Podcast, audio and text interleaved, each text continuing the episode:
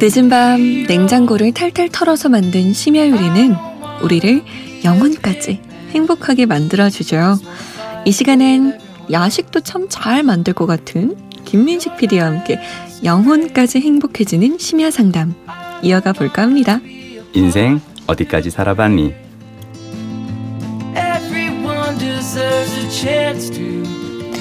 요리든 상담이든 누군가를 행복하게 할 수만 있다면 뭐든 yes 하고 외칠 것 같은 분이죠.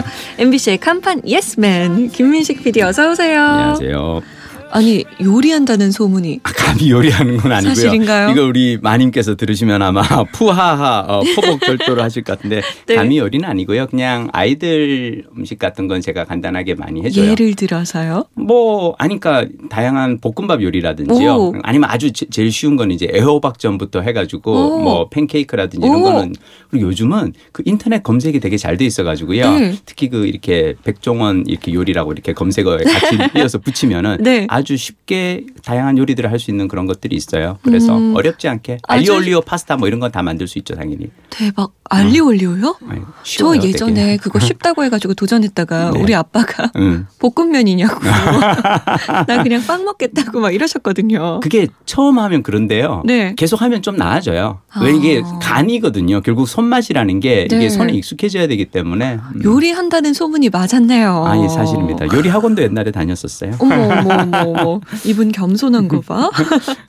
자 그럼 여기서 오늘 저희가 머리를 맞대고 함께 고민해야 할 사연 바로 만나보죠.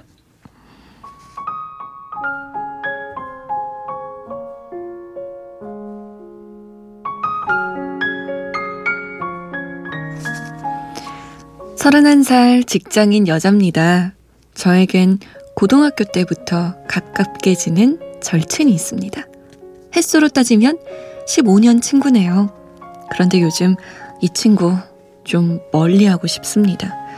해도 해도 끝이 없는 친구의 하소연 때문이에요. 친구는 작년 5월에 결혼을 했고 바로 아이를 가졌습니다.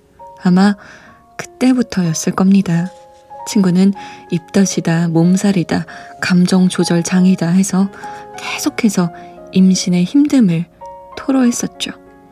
그리고 아이를 낳은 올 초부터 하소연의 빈도가 엄청나게 늘어났어요. 어떤 날은 아기가 젖투정, 잠투정이 심하다는 이야기를, 어떤 날은 아들이 하루 종일 울었다는 이야기를, 또 어떤 날은 아기가 집을 엉망으로 만들었다는 이야기를 합니다. 그러면서 말끝마다 나 너무 힘들어. 아, 나 진짜 못 해 먹겠어.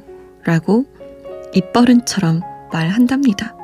처음에는 아, 그래도 명색이 친구인데 친구가 힘들다는데 내가 위로해줘야지 하는 마음으로 들어줬습니다. 누군가는 고민을 말하는 것만으로 스트레스가 풀리기도 하잖아요.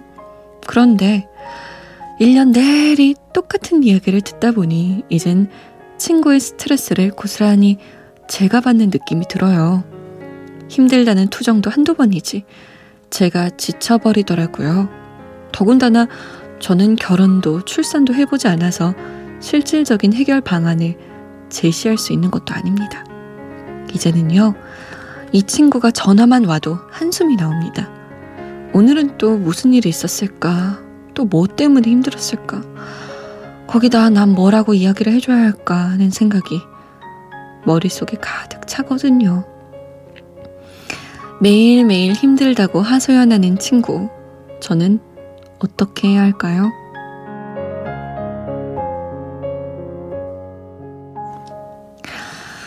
시도 때도 없이 하소연을 털어놓는 친구 때문에 너무 괴롭다는 하소연을 저희에게 남겨주셨는데요. 이 청취자분의 사연 음. 어떻게 들으셨어요? 아유, 저는 왜 이렇게 사연을 들으면 네. 사연 올려주신 분의 그 상황보다 네. 그 상대방 사연이 자꾸 이렇게 더 이렇게 공감이 가죠. 그러니까 뭐냐면 저는 네. 알거든요. 아이를 힘든지. 낳고 그 과정에서 음. 얼마나 힘든지 정말 수면 패턴 깨지고요.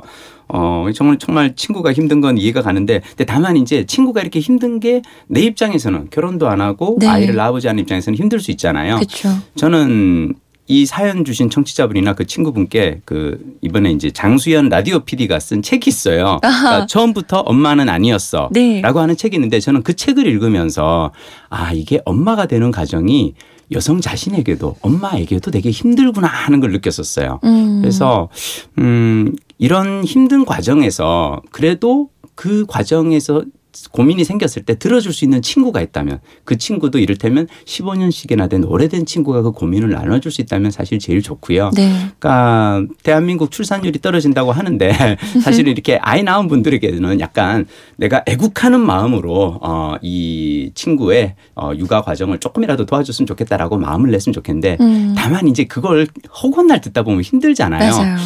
그럴 때는 좀 역공을 펼칠 수도 있을 것 같아요. 어, 역곡이요? 그러니까 전화해서 만약 이제 투덜거리고 그러면은 네네. 야. 너 신랑 잘생겼고 애기 귀엽고 야 난 아직 저기 어 일하느라고 바빠가지고 사람도 못 만나고 있는데 네. 너 지금 나한테 노처녀 염장질하는 거니 뭐 이런 어. 식으로 약간 역공을 해주면은 친구가 투덜거리다가도 머쓱하지 않을까 그런 역공 효과 있을 것 같아요. 그죠 제가 당해봤어요. 아 그렇죠 오히려 어 다솜님이 그렇죠 또래들한테서 이런 게 있을 것 같은데 어, 아니요.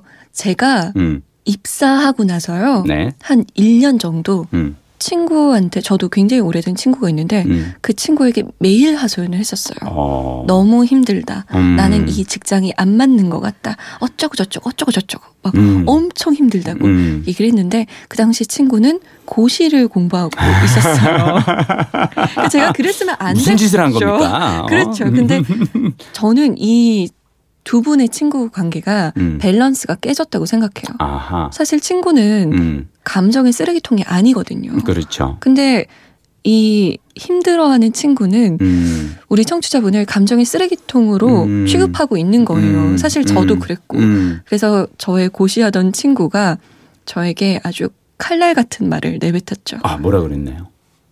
다솜아, 음. 너는 지금 네 감정을 나한테 다 쏟아붓고 있어. 나는 그거 너무 힘들어. 음, 그리고 안 그래줬으면 좋겠어. 음, 너와 내가 좋은 친구로 남기 위해서는 음. 이건 아닌 것 같아. 어, 우리는 이게 깨졌다. 음, 그래서 너도 좀 자제를 해라. 어. 너의 현실이 나쁘지 않다. 너 음. 좋은데 음. 취직했고, 음, 어? 잘 지내지 그렇죠. 않느냐. 음, 음, 그래서 제가 반성했어요. 음, 한 일주일간 그 친구랑 연락을 하지 않고, 음. 그러니까 그 친구가 연락하지 말라 아, 그랬어요. 그- 그래서- 겨우, 겨우 어. 참은 게 일주일이란 말이에요, 지금? 그러니까 참았다기보다는 반성의 시간이 일주일이었어요. 음, 한 일주일 동안 음. 그 친구도 연락하지 말라 그랬고, 저도 연락을 하지 않고 좀 가만히 되돌아본 거죠. 내가 이 음. 친구에게 무슨 짓을 한 것인가. 음, 그 답이 나오더라고요. 음, 내가 진짜 나만 생각했구나. 음. 나만 생각하는 이기적인 인간이었구나. 그래서 지금과 지금은 되게 잘잘 지내요. 지내요? 네. 자. 저도 누군가에게 음, 그렇게 감정을 음. 다 쏟아붓지 않아요. 붙지 않는다. 네. 그게 누군가에겐 굉장히 스트레스가 될 수 있다는 사실을 그때 안 거죠.